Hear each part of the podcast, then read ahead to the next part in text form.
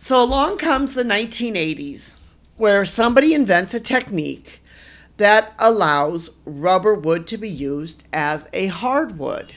And so essentially, they invent this technique where the rubber wood is, you know, it, it goes through several different processes. Among one of them, it's sort of put in this vacuum chamber. And, you know, it's kiln dried. And essentially the whole latex content of the wood comes out of the wood. And it's today considered to be a very good hardwood to be used for furniture and other types of products.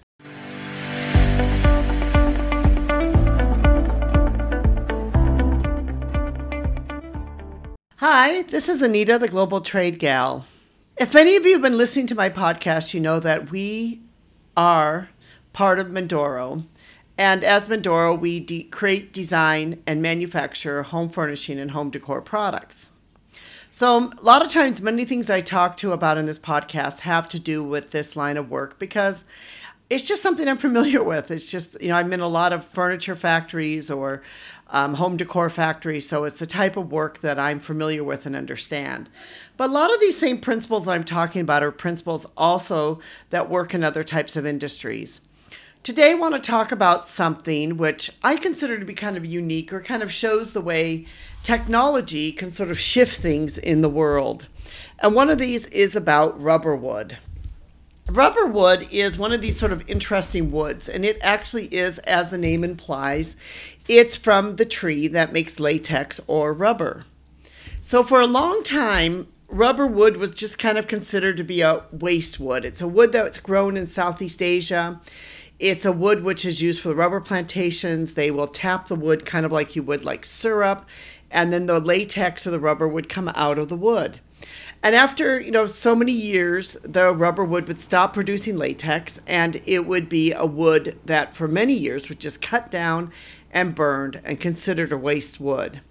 And the reason was is because the wood has this high latex or rubber content which made the wood unusable because it would warp, it would decay and other things if it was used into actual wood or wood products. So along comes the 1980s where somebody invents a technique that allows rubber wood to be used as a hardwood. And so essentially, they invent this technique where the rubber wood is, you know, it, it goes through several different processes. Among one of them, it's sort of put in this vacuum chamber. And, you know, it's kiln dried. And it's essentially the whole latex content of the wood comes out of the wood. And it's today considered to be a very good hardwood to be used for furniture and other types of products. You know, yes, it's maybe not the same as a, you know, maple or an oak or, you know, a cherry, which, you know, would be considered very fine hardwood, but it's still considered to be a very good hardwood. And, you know, there's many reasons why rubber wood is considered to be that type, uh, be a good hardwood. One reason is it doesn't contain any latex. So, you know, some people, they hear rubber wood, they think, oh, I'm allergic to latex, I'm allergic to the wood. No, you absolutely are not going to be because there's no latex in the wood. Part of this technology took the latex out of the wood.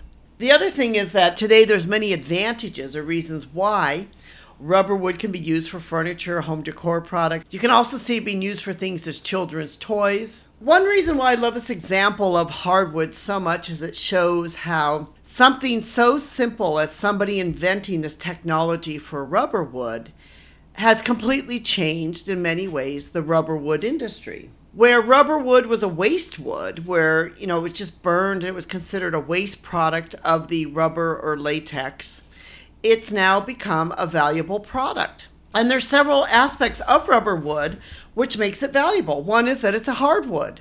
Rubber wood is a pretty decent hardwood for the price of rubber wood. And we've used rubber wood a lot for products I can tell you that it's it's relatively easy to work with. It does nice smooth finish on it. It sands very well.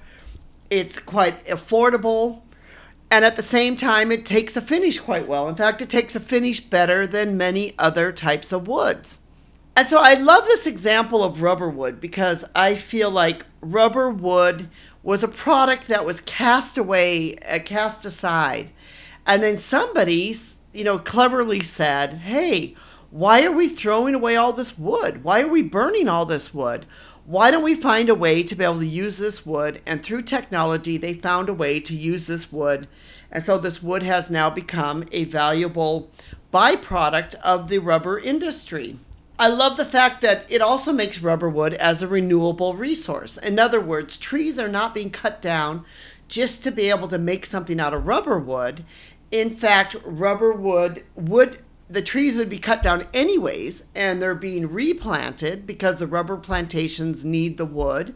But so they're cutting down the wood anyways but rubber wood has become this renewable resource because someone was able to use technology to be able to ensure that this wood could be used.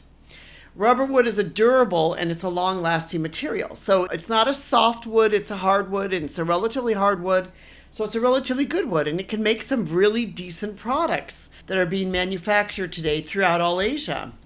It's um, you know biodegradable, which meaning that it can be composted and recycled after it's reached the end of its life cycle, and it's um, completely chemical free. And one of the great things about rubber wood, which makes it a sustainable type of product, is that it helps to support a lot of local communities.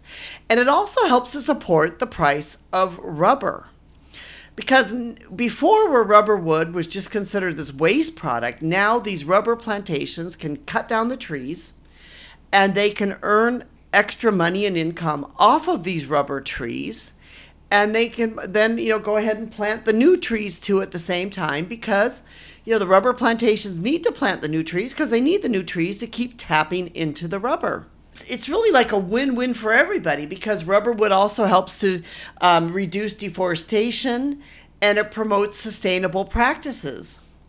So that's one of the reasons why I love the story of rubberwood so much and why it's such a great example how somebody was able to create something or take something that had been a waste product and turn it into something that can be used today and become a valuable product today.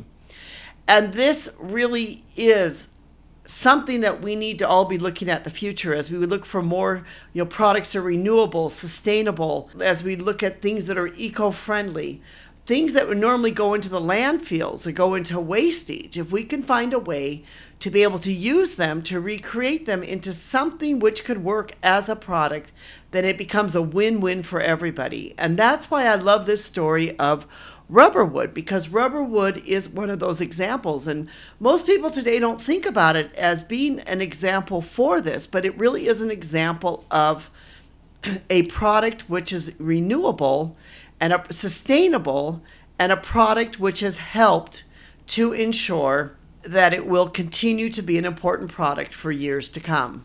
And that's why you know, we, we love the rubber wood product. You know, of course, there's some downsides to rubber wood. It's not as uh, maybe it's not as wide as you know some of the other woods. It maybe doesn't do some of the same type of looks you might want for furniture for other woods.